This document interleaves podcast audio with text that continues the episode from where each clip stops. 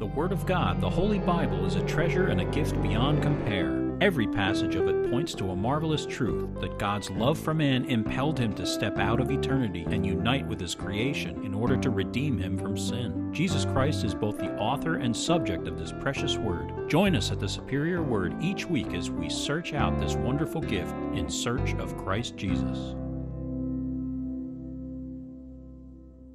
Okay, Psalm 138, a psalm of David. I will praise you with my whole heart. Before the gods, I will sing praises to you.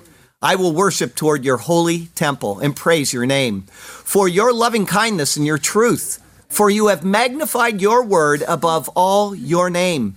In the day when I cried out, you answered me and made me bold with strength in my soul. All the kings of the earth shall praise you, O Lord when they hear the words of your mouth. Yes, they shall sing of the ways of the Lord. For great is the glory of the Lord. Though the Lord is on high, yet he regards the lowly. But the proud he knows from afar. Though I walk in the midst of trouble, you will revive me. You will stretch out your hand against the wrath of my enemies, and your right hand will save me. The Lord will perfect that which concerns me. Your mercy, O Lord, endures forever. Do not forsake the works of your hands. All right, we're in Judges 5. We're in our second sermon. This is uh, verses 6 through 12. It's entitled The Song of Deborah, Part 2. In the days of Shamgar, son of Anat, in the days of Jael, the highways were deserted, and the travelers walked along the byways. Village life ceased. It ceased in Israel until I, Deborah, arose, arose a mother in Israel. They chose new gods. Then there was war in the gates. Not a shield or spear was seen among 40,000 in Israel. My heart is with the rulers of Israel who offered themselves willingly with the people. Bless the Lord. Speak you who ride on white donkeys, who sit in judges' attire, and who walk along the road, far from the noise of the archers among the watering places. There they shall recount the righteous acts of the Lord, the righteous acts for his villagers in Israel. Then the people of the Lord shall go down to the gates. Awake, awake, Deborah, awake, awake. Sing a song. Arise, Barak, and lead your captives away, O son of Abinoam. The verses today reveal various truths about interacting with God. We can submit a proposition to help us understand one of them. Suppose there are two people, both of whom are trying to please God. One is a Muslim and the other is a Christian. The Muslim has an internal understanding that he should not have sex outside of marriage. He feels this is correct and he doesn't want to displease God. He just feels it in his bones that doing so isn't right. And it is his intent to make God proud of him by not doing this. The Christian knows from the Word that he shouldn't have sex outside of marriage before he came to Christ, he never really thought about it, and he did what he wanted in this regard. After coming to Jesus, he heard that what he was doing was wrong, and he gave up on those ways. Both are refraining from sex outside of marriage. However, the Muslim is wasting his time, at least from the perspective of meriting favor with God. The deeds of the Christian, on the other hand, are acceptable and pleasing to God. What is the difference between the two? Our text verse comes from Romans 12. Nevertheless, brethren, I have written more boldly to you on some points as reminding you, because of the grace given to me by God, that I might be a minister of Jesus Christ to the Gentiles, ministering the gospel of God, that the offering of the Gentiles might be acceptable, sanctified by the Holy Spirit. The answer to the question is given by Paul in these verses from Romans. The Muslim has not called on the true God through Jesus Christ. Therefore, he is not sanctified, and his deeds, even if well intentioned, are unholy. He is tainted with sin and remains separated from God, even if he does right things. Jesus Christ is the offering that makes man acceptable to God. This is true for Jews and Gentiles. Jews remain unholy and separate from God if they have not come to Him through Jesus. All people, regardless of religion, need what Paul describes as repentance toward God. Yesterday, I got an email from a friend. He's an Israeli, and he said that uh, he was accused of being like Hamas because he followed Jesus. Imagine that. By another Israeli. This means changing the mind toward God. Repentance means changing the mind toward God. It isn't something one does outwardly, but inwardly. People who have not called on Jesus believe something about God, even if it means being atheists and denying his existence. To have repentance towards God means to think properly about God, accepting that he is united with humanity in the person of Jesus Christ to bring us back to himself through his cross. Once that happens, the Holy Spirit makes the person acceptable to God, and the deeds that he does can then likewise be acceptable. Jesus is the answer to our greatest need. This truth is to be found in his superior word. And so, let us turn to that precious word once again, and may God speak to us through his word today, and may his glorious name ever be praised. I have two thoughts for you today. The first is Until I, Deborah, arose. It's verses 6 through 9. Verse 6 In the days of Shamgar, son of Anat, in the days of Jael, the highways were deserted, and the travelers walked along the byways. Bime Shamgar ben Anat, Bime Yael, Chadlu orachot, Vehoche netivot yelchu orachot akal kalot. As in the last sermon, each clause will be explained independently. In days Shamgar, son of Anat. Here, Deborah gives a time reference for the people to remember by noting a hero within the land. Shamgar, son of Anat, was noted as judge of Israel in Judges 3, verse 31. There it said, After him was Shamgar, the son of Anat, who killed 600 men of the Philistines with an ox goad, and he also delivered Israel. As noted then, the derivation of his name is uncertain. However, it is likely that this is a reversal of the name of Moses' son Gershom. If so, then it would be from the words Sham, meaning there, or Shem, name, and stranger. Hence, his name either means they're a stranger or called a stranger. His father's name, Anat, comes from Anah, a word having four distinct meanings to answer or respond, be occupied with, to afflict, oppress, or humble, or to sing. Thus, it can mean answer, business, affliction, or singing. Because of the typology, affliction is the meaning here. Next, it says, in days Yael. This is again providing a time reference, noting a heroine in the land. This is the same person noted in Judges 4. Jael, the wife of Heber the Kenite, who struck Sisera, commander of the army of Jabin. It is at the time of these two heroic people that ceased ways. The orach is a way. It can be a literal way, as in a path, a highway, and so on, or it can be figurative, as in the manner, meaning the way of women, as in Genesis 18:11, or it can be the path of life, as is seen in Psalm 16:11. It is derived from arach, to wander or journey. Thus, the meaning in this context is that the main means of travel, such as roads and well traveled paths, have stopped being used. Without directly saying it, it is to be understood that it would be too dangerous to take them because of robbers and bushwhackers. Hence, it is a time of lawlessness and fear. Rather than the main roads, it says, and walked paths, walking ways winding. There are two new words here. The first is nativ. It is a noun signifying a path. For example, it is used in Psalm 119 saying, your word is a lamp to my feet and a light to my nativ, my path, one of my favorite verses in Scripture. The next is rare, akalkal. It signifies crooked or bent, coming from the verb akal, meaning to bend or to twist. The only other use is in Psalm 125, where it is given in a figurative sense, where one's ways are crooked. There it says, As for such as turn aside to their crooked ways, akalkal, the Lord shall lead them away with the workers of iniquity, peace be upon Israel. In this case, it is referring to taking back roads rather than the main highways. Therefore, winding gets the point while giving an alliterative effect. Out of fear, the people forego the main roads and stick to the winding ways that are more difficult but safer.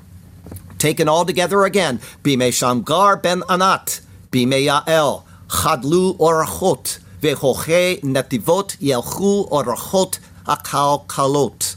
It is an AABB pattern where an emphasis contrast exists in the B section due to the repetition in the final clause. A, in days Shamgar son Anat. A, in days Yael. B, ceased ways. B, B, and walked past walking ways winding. The words tell of the state of life in the time of Shamgar and Jael. Adam Clarke pithily sums up the situation, saying, The land was full of anarchy and confusion, being everywhere infested with banditti. No public road was safe, and in going from place to place, the people were obliged to use unfrequented paths.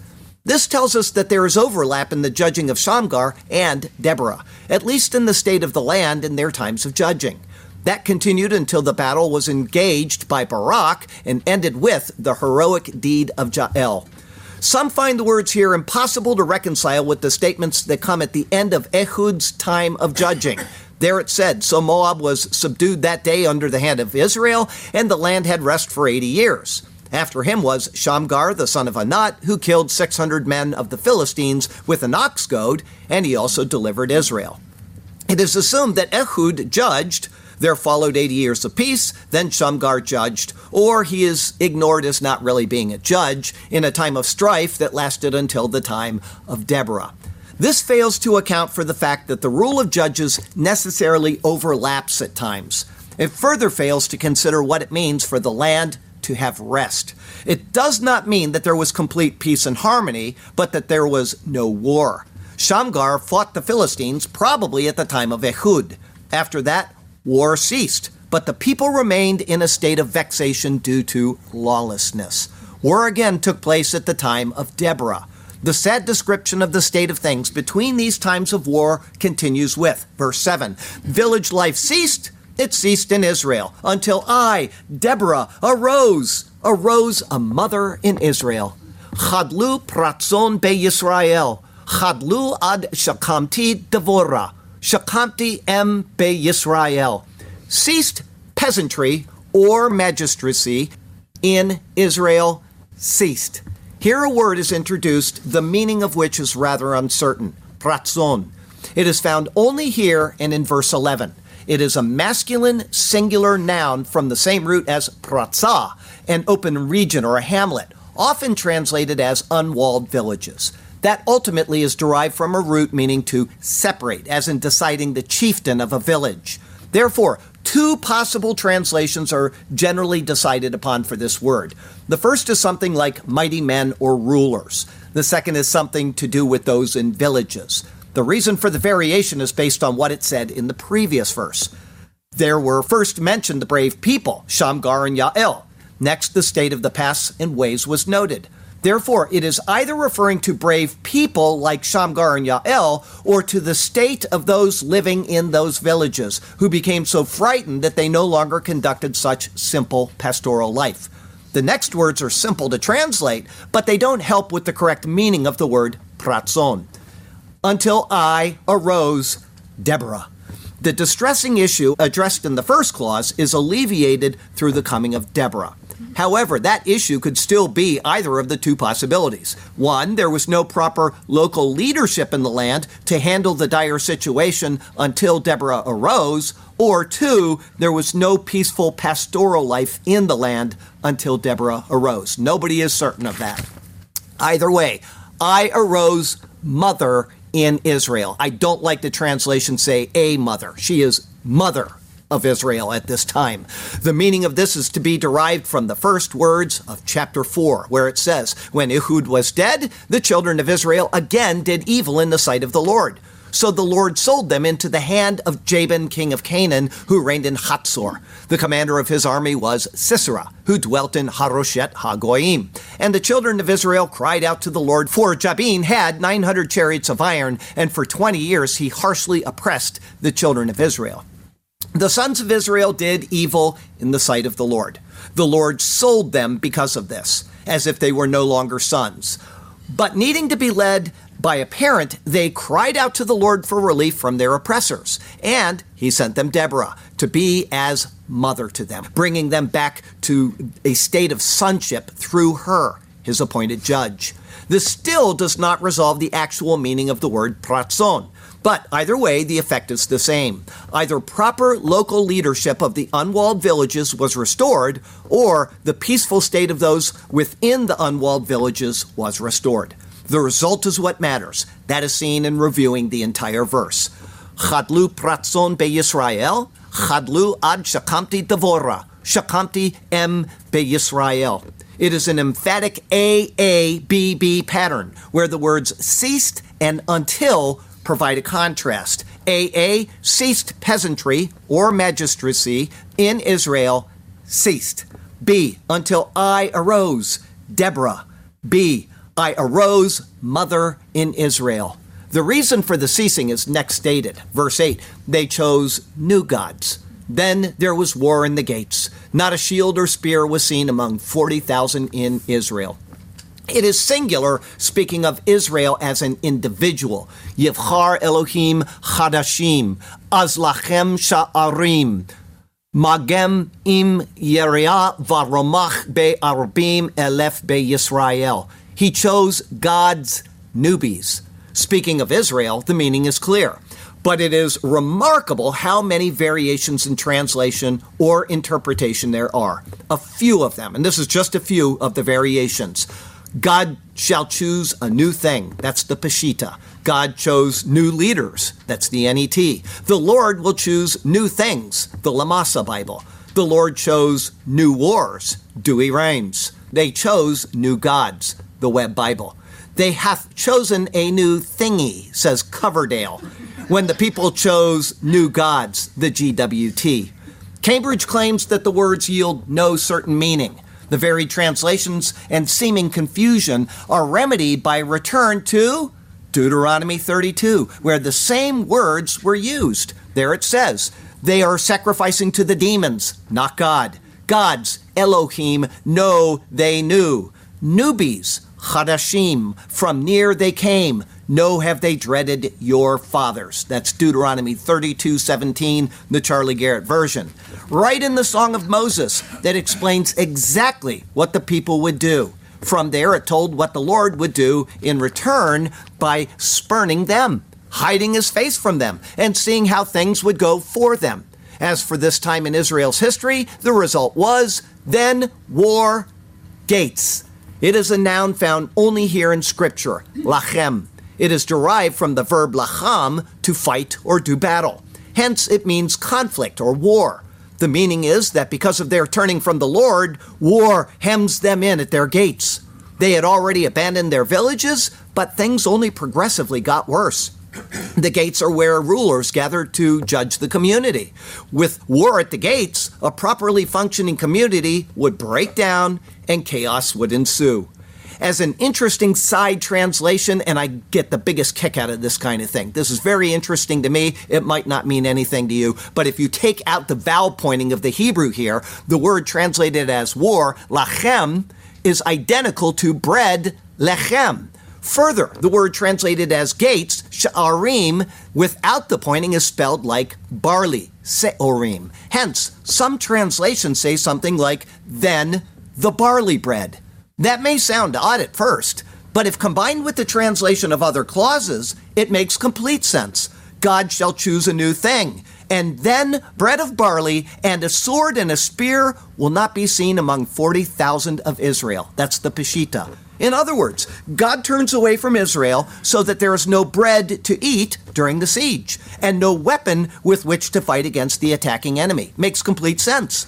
That would then match what it later says in Isaiah concerning the siege of Jerusalem, where there was a lack of battle ready men and a lack of food. There it says in Isaiah 36 But if you say to me, We trust in the Lord our God, is it not he whose high places and whose altars Hezekiah has taken away, and said to Judah and Jerusalem, You shall worship before this altar?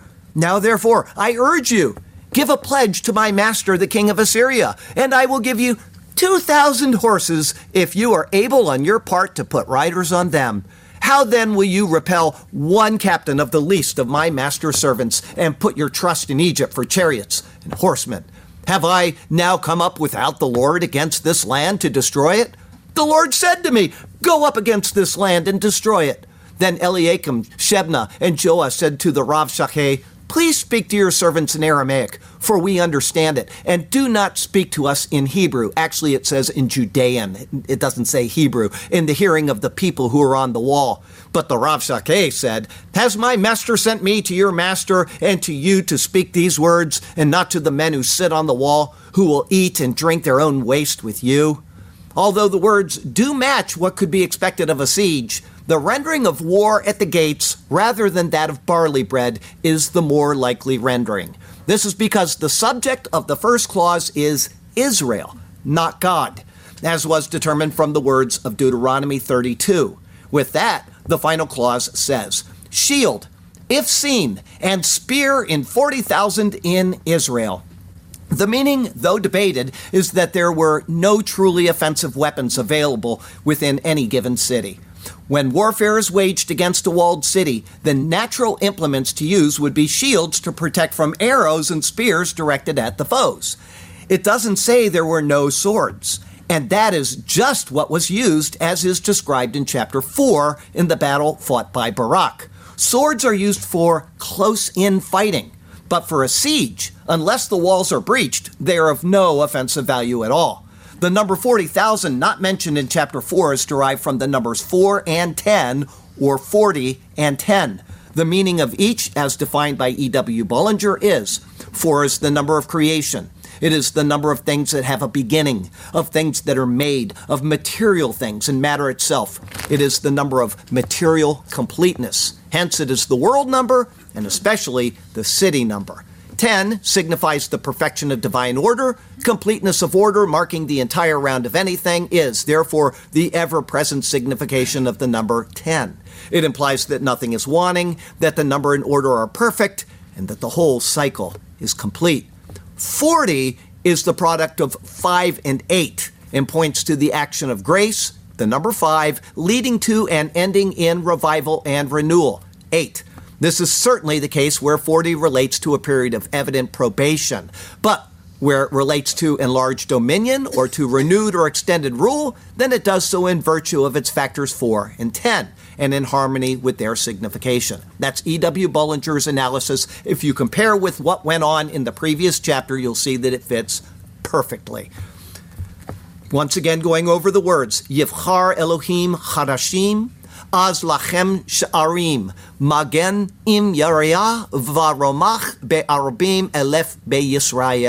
It is an A, B, C pattern where B explains A and C describes the state under B.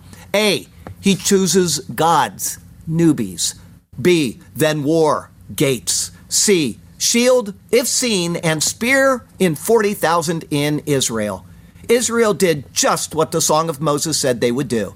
The Lord, in turn, responded just as the song said would happen. But at the people crying out and Deborah prophesying, things began to change. Awake! Awake to righteousness! Come alive through the power of God in Christ. Without Him, your life will remain a mess. This is how the soul is priced. We can be of no value at all because of sin, or we can become a jewel of infinite worth. Without Jesus, we will be eternally done in, but through calling on Him, we receive the new birth. Come to God through the giving of His Son, such a glorious, marvelous thing He has done for us. Through Christ, the battle over sin is won. Thank God for our Lord, our Savior, Jesus. Our second thought today is awake, awake. It's verses 9 through 12. Verse 9 My heart is with the rulers of Israel who offered themselves willingly with the people. Bless the Lord. The words are hard to literally translate because verbs are being used as nouns.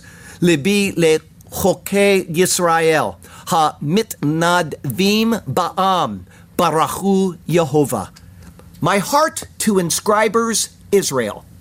Pretty much every translation renders the verb as a noun, such as princes, lawgivers, governors, and so on. But the word is a verb, chakak. It means to cut in, inscribe, and so on. As such, it indicates to make a decree. Figuratively, one could say something like prescribers. The point is that her heart went out to those who decreed the words of her prophecy to the people to incite them to action. That is exactly the result obtained, as seen in the next clause. the volunteering in the people. Almost all translations render this as a continuation of the previous clause, making the subject the same in both clauses. For example, the New King James Version says, My heart is with the rulers of Israel who offer themselves willingly with the people. This is possible, but the word who had to be inserted. The verb to in the first clause seems to be addressing those described by the verb in each clause. Hence, they are addressing two separate categories. She says, My heart too, first, inscribers Israel, and then the volunteering in the people. Everybody see that? As in verse 2, the word nadav, to incite or impel, is used. Upon hearing the decree of the inscribers, these now being described were internally impelled to act. Thus, they are volunteering among those who heard. Therefore, Deborah goes ballistic once again, as she did in verse 2. Bless Jehovah. At the thought of what has occurred, one can see her throwing her arms toward heaven and shouting a proclamation of blessing toward the Lord. The reason I would make the first two clauses different categories is because this verse is given as a mirror of verse 2. Verse uh, 2 says, In freeing freedmen in Israel, in volunteering people, bless Jehovah. And then this one says, My heart too, inscribers Israel, the volunteering in the people, bless Jehovah. The people were freed. Those who were impelled then volunteered, and Deborah sent forth her blessing of Jehovah. The inscribers made the decree. Those who were so impelled volunteered, and Deborah again sent forth her blessing of Jehovah. As such, the same structure as verse 2 is again seen a complementary A B pattern followed by a note of praise. Libi lechoche Yisrael ha mit nadvim ba'am barachu Yehovah. My heart too, inscribers Israel, A, and then B, the volunteering in the people, and then the exclamation of praise, bless Jehovah. After verse 5 2, her words followed with a praise from self. I will sing praise. Now she implores the people to speak out, saying, verse 10 Speak, you who ride on white donkeys, who sit in judges' attire, and who walk along the road. The New King James Version, following the King James Version, ruins the emphatic nature and highly anticipatory mood of the words. They say, Rochve atonot tsikorot, yoshve al medin, vehochke al derech sichu. Riders, donkeys, tawny. The word translated as donkey is aton, a female donkey. That comes from the same as etan, perennial ever flowing, or permanent. The sense is that of the ever patient nature of the animal, being very docile. The adjective described as tawny is found only here in Scripture, tzachor. It comes from tzachar, a noun found only in Ezekiel 27:18, also meaning tawny. It comes from a root signifying to dazzle. Thus, they are donkeys that possess a bright coat instead of the typically bland colors of a donkey that a commoner would ride on. The only reason why the word white is used is because the Greek, the Greek translation was translated that way for the benefit of the Roman and Greek audiences that understood white animals as representing nobility, wealth, power, and so on. And that has continued in the English, very unfortunately. The words speak of the leaders of the people, whether wealthy, noble, or so on. That thought certainly continues with the next clause sitters upon measures. Of this clause, the Geneva Bible says, Ye that dwell by Midin. Instead of sitters upon measures, they translate it as a location. Midin is a city named in Joshua 1561. But this is not the meaning. First, it says upon, not by. Secondly, there is no other mention of the name in Scripture. Now, that, I admit, on my part, is a bit of an argument from silence. But Deborah is referring to something the people would understand pertains to wealth or nobility.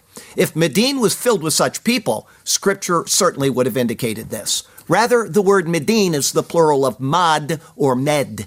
It signifies a measure or an extent, normally of cloth or a garment. A garment is made to the measure of a man. In this case, it is a measured cloth. Of this cloth, there are two reasonable possibilities. One is the cloth laid upon a donkey like a saddle. It looks good when you're riding on it. The other would be a measured cloth used by people for sitting on as we use cushions today. The quality of the measure would indicate the status of the person, from poor to wealthy, or maybe even to indicate a profession, like a judge or something. Thus, it could go so far as to be a symbol of authority or judgment. Translating this with the known root, measures, leaves open both possibilities. Either way, the thought runs parallel to that of the previous clause, signifying something that sets these people apart as classy. I would take it to signify someone who sits on a garment in a set location as a sign of wealth. The reason for this is because of the next words and walkers upon road. This is what people commonly do if they don't have a donkey, or if their donkey is used for carrying a large load. Thus, the verse is referring to three classes of people riders, sitters, and walkers. Regardless of which person is being referred to, the final word of the verse, a word of strong emphasis, is soliloquize. It is a new verb to scripture, siach. It comes from the noun siach, which means to complain or babble to oneself, to meditate, and so on. To understand more completely, Strong's notes that it is from a primitive root meaning to ponder. Thus, by implication, it means to consider aloud with oneself. If you see somebody talking to himself, he's pondering, okay? As such, and to provide a word that means exactly that, I have translated it as soliloquize. The exclamation point is provided to indicate the emphatic nature of Deborah's words. In other words, and to paraphrase the verse, you who ride on dazzling donkeys, you sitters upon measures, and you walkers along the road. Think about what I'm telling you and repeat it as a memory tool. It thus forms an A, A, A pattern accompanied by an emphatic directive. Rochve atonot tzkorot, yoshve al medin, vehoche al derech, sichu. Riders, donkeys, tawny. A. A again. Sitters upon measures. A again. And walkers upon road. Soliloquize. With that, Deborah next says, verse 11, Far from the noise of the archers, among the watering places, there they shall recount the righteous acts of the Lord, the righteous acts for his villagers in Israel. Then the people of the Lord shall go down to the gates. Of this verse, the pulpit commentary states, and I can attest to their words. A very difficult verse and very variously rendered. Mikol me chatzitzim, it's kind of hard word to say, ben mashabim, sham yetanu tzidkot Yehovah, tzidkot perzono be Yisrael, az yardu lasharim am Yehovah. From voice dividers between troughs. Doesn't make any sense, but I'll explain it. The word from can and often does signify more than. To paraphrase it, we would say above the sound. These people were told to soliloquize. They were told to do so loudly enough to overcome the distraction around them. You're sitting there and you're thinking, you're talking out loud to yourself, and there's a lot of noise. You have to talk louder so that you remember what you're thinking. The word chasatz signifies to divide. Some translations say arrows because of the similar word chetz, meaning an arrow. There's no need to accept this. The next word is found only here in Scripture, mashav. It comes from sha'av, to draw water. Thus, being plural, it would signify troughs. What is going on at the place of troughs where people draw water? Lots of talk and fun chatter. The dividers are those who are cutting into the thoughts and words of the person who is making the soliloquy. Therefore, the person who is instructed to soliloquize is told to do so above the noisy chatter of the people, there to draw the water. At this place, there they celebrate righteousness Jehovah. Here's another new and rare verb, kana. It is identical to another verb of the same spelling meaning to hire. Both come from a primitive root signifying to attribute honor. One hires that which is good in his eyes. If you have two cabs and one is a piece of junk and the other is classy and they're the same price, you're going to pay for the classy one, right? That's the idea. In the case of this word, it means to commemorate, but in a positive sense. To get the proper idea of what is being said, one must go to the only other use in Scripture, which is Judges 11. And it was a custom in Israel that the daughters of Israel went yearly to celebrate Tanah, the daughter of Jephthah the Gileadite, four days in a year. This soliloquized celebrating is concerning the righteous acts of the Lord. This then must be considered both in his judging and selling off Israel, as well as his returning to them upon their crying out to him. With that, Deborah next says, Righteousness, his peasantry, or magistracy, it's the same word as before, in Israel. Some translations make this out to be an emphatic repeat of the previous verse. Thus, it would be referring to the righteousnesses of the Lord, such as even righteousnesses towards his people. However, that doesn't appear to be the case. Instead, it is referring back to verse 7, where the only other use of the word pratzon is seen in Scripture.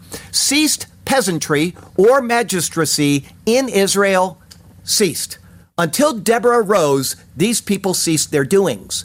However, after she arose, verse 9 explained their conduct. So it says, My heart too. A. Inscribers Israel. B. The volunteering in the people. Bless Jehovah. With the righteousnesses of the Lord brought forth on behalf of the people, the people then performed their own righteousnesses. It is the same thought which is expressed in Revelation 19, where a similar plural noun construct is used. There it says, Let us be glad and rejoice and give him glory, for the marriage of the Lamb has come, and his wife has made herself ready. And to her it was granted to be arrayed in fine linen, clean and bright, for the fine linen is the righteous acts, the dikaiomata, literally righteousnesses of the saints. We're getting a parallel from Judges in the book of Revelation. Apart from the Lord, there can be no acts of righteousnesses. Think of the Muslim at the beginning of the sermon. Everybody see that? Only when living in accord with His will can the deeds of the people be considered as righteous. Therefore, no matter what you do apart from Christ, it makes zero difference to God. You're already condemned. John 3:18. The Continues on, then they shall descend to the gates, people Jehovah. This returns to the words of verse 8 then war gates. The gates are where people go in and out of the city. It is the place of making legal decisions. However, most notably, the gates are the place where judgment is rendered. This doesn't merely mean legal decisions like transferring deeds and obtaining marriage licenses, but where judgment of the moral nature takes place. It is why this is recorded in the book of Revelation, Revelation 21. Its gates shall not be shut at all by day. There shall be no night there, and they shall bring the glory and the honor of the nations into it, but there shall by no means enter it anything that defiles, or causes an abomination or a lie, but only those who are written in the Lamb's book of life. Well, if the gates are open, then how can there be no bad guys coming in? The gates are always open because those who can enter have a not guilty verdict rendered already. As for the people of the Lord and judges, they can safely come to the city without fear. They have been forgiven of their past through the humbling of themselves and calling out to Jehovah. The words form a clause concerning the unlimited mercy of the Lord upon those who call out to him in faith. The verse forms an AABB pattern. Mikol katsitsim Ben Mashabim, Sham Yitanu Tzidkot Yehovah, Tzidkot Prizono Be Yisrael, Az Yardu Lasharim Am Yehovah. A. From voice dividers between troughs. A. There they celebrate righteousnesses Yehovah. B. Righteousnesses his peasantry or magistracy in Israel. B. Then they shall descend to the gates people Jehovah. As complicated as that verse was, and as the pulpit commentary admits, that is what this means. I studied enough where I'm certain you're getting the proper evaluation of it. With that, the verse rushes into a beautiful exclamatory note that forms a bridge between this section and the next. Verse 12 Awake, awake, Deborah, awake, awake, sing a song. Arise, Barak, and lead your captives away, O son of Abinoam. Uri, Uri, Devora. Uri, Uri, Dabrishir. Kum Barak, Ushave Shevicha ben Avinom. Awake, Awake, Deborah. This takes us back to the second paragraph of the narrative in chapter 4. Now, Deborah, a prophetess, the wife of Lapidoth, was judging Israel at that time. And she would sit under the palm tree of Deborah between Ramah and Bethel in the mountains of Ephraim. And the children of Israel came up to her for judgment. Then she sent and called for Barak, the son of Abinoam, from Kadesh in Naphtali, and said to him, She is poetically detailing what it was like to receive the revelation from the Lord concerning Israel's coming deliverance. You can see how excited she is with her words. It is as if the Lord is rousing her. Awake, awake, Deborah. With that, he gives her the instruction to prophesy, here called a song. Awake, awake, speak a song. Rather than sing a song, she is told to speak. Though spoken, the words are a song nonetheless. Has not the Lord God of Israel commanded? The words would be music to the ears. They are words of decision coming from the mouth of the Lord God. Next clause Arise, Barak. This sums up the command of the Lord that was expressed in her next words to Barak Go and deploy troops at Mount Tabor. Take with you 10,000 men of the sons of Naphtali and of the sons of Zebulun, and against you I will deploy Sisera, the commander of Jabin's army, with his chariots and his multitude at the river Kishon. Next clause, and lead captive your captivity, son Abinoam. This tells us of the victory that lay ahead. Those who held Israel captive, inclusive of Barak, your captivity, would be led captive. It is reflected in the closing words of her initial statement to him Judges 4 7, and I will deliver him into your hand. With this bridge between stanzas complete, we note the interesting AA followed by a word of instruction and then a B C D C pattern. Uri, Uri, Devora, Uri, Uri, Dabri Shur, Kumbarak, Ushave Shevicha ben Avinoam. A, awake, awake, Deborah. A, awake, awake. And then speak a song. And then B, C, arise, Barak. And then D, C, and lead captive your captivity, son Abinoam. What has been done is that the two C's are divided by two commands. Instead of saying, Arise and lead captive your captivity, Barak, son of Abinoam, she poetically divides them for emphasis. As such, it truly forms a song instead of simple prose. The words of Deborah will continue in the next sermon. Until then, we can consider the overall typology in relation to what was seen in chapter 4. Deborah typologically anticipates the New Testament. Israel was under law and unable to please God because the law only forms an impossible wall between the two. However, with the coming of the New Testament and the grace of God revealed there, man can once again be restored to complete and total fellowship with God. This has been hinted at in several ways in the passage today. The Lord has brilliantly used real people and real circumstances to show us what He will do in the sending of Jesus. Through Him, we become righteous. Because of this, our deeds can now be considered in the same light. God no longer sees our sin. Therefore, the things we do, even if they are exactly the same in nature as what others in the world do, are now acceptable. At the same time, the deeds of those not in Christ cannot be reckoned as acceptable. The difference is not in what is done, but in who makes what is done acceptable, meaning Jesus. The point is that we cannot buy off God with good deeds. Our sin separates us from such a notion. But if you ask somebody, why should God let you into heaven? What is their answer almost every time? I've done something good. I'm not as bad as that guy, etc., etc., etc. That is what separates us from God is that attitude. It's I. It's the I problem. But our good deeds, when done in Christ, can rise to God like acceptable sacrifices. Jesus is what makes all of the difference. Don't try to earn what he gives freely through grace. Accept the gift and then do what is pleasing to God.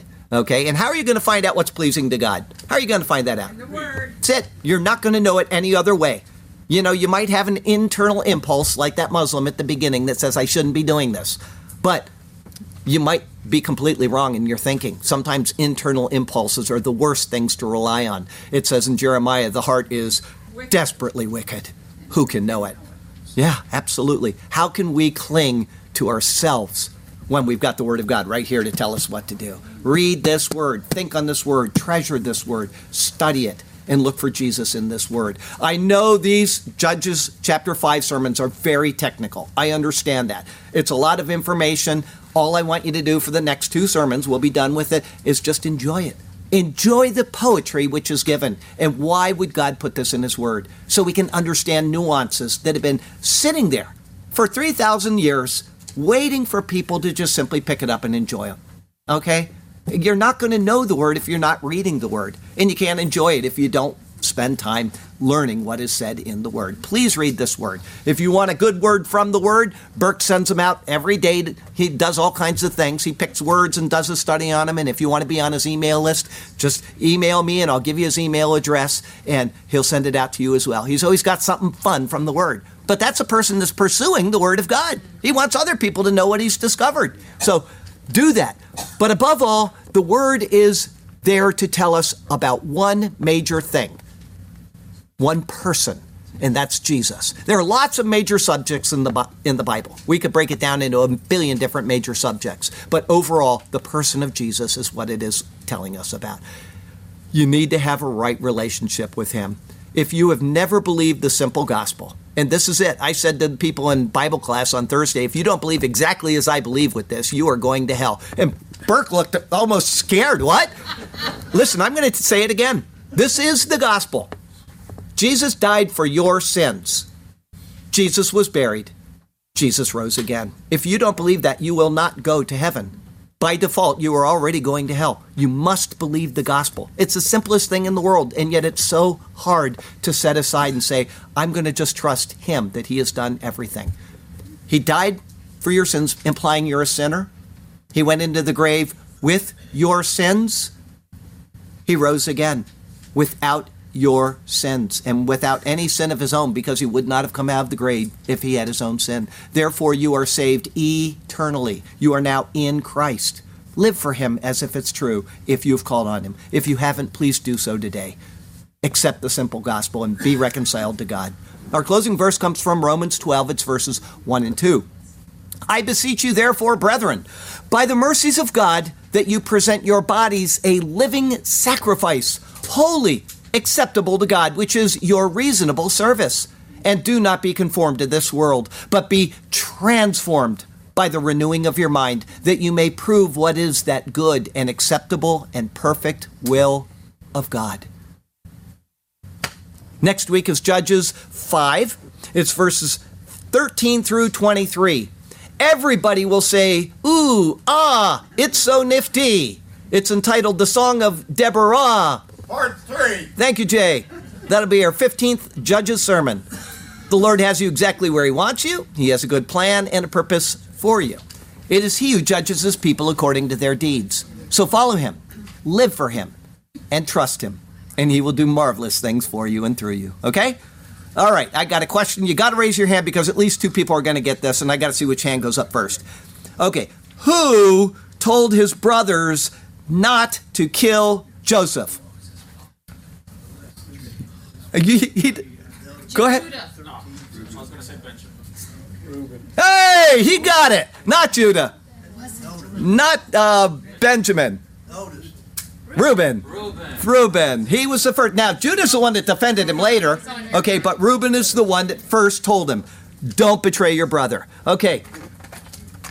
This is the Pag- Pagani Zonda R. This is one fast truck. Put that on your wall, buddy. That is great.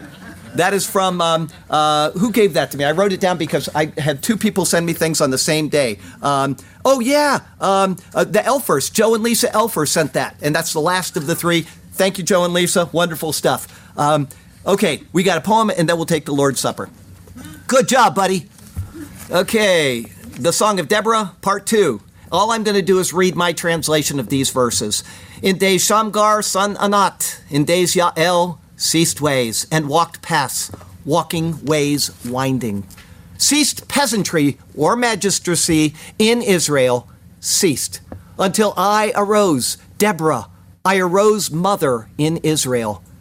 He chooses gods, newbies, then war gates. shield if seen, and spear in 40,000 in Israel. My heart too, inscribers Israel, the volunteering in the people. Bless Jehovah. Riders, donkeys white, sitters upon measures, and walkers upon road, soliloquize. From voice dividers between troughs, there they celebrate righteousnesses Jehovah, righteousnesses his peasantry or magistracy in Israel. Then they shall descend to the gates, people Jehovah. Awake, awake, Deborah, awake, awake. Speak a song. Arise, Barak, and lead captive your captivity, son Avinoam. Lord God, turn our hearts to be obedient to your word. Give us wisdom to be ever faithful to you. May we carefully heed each thing we have heard. Yes, Lord God, may our hearts be faithful and true. And we shall be content and satisfied in you alone. We will follow you as we sing our songs of praise. Hallelujah to you, to us your path you have shown. Hallelujah. We shall sing to you for all of our days. Hallelujah and amen. Heavenly Father, thank you so much for the many blessings of this life. Thank you that we can be sure, 100% sure, that we are reconciled to you because of the work of another. You yourself entered into the stream of humanity and united with human flesh in the person of Jesus Christ. And by simple faith in his completed work, we are saved.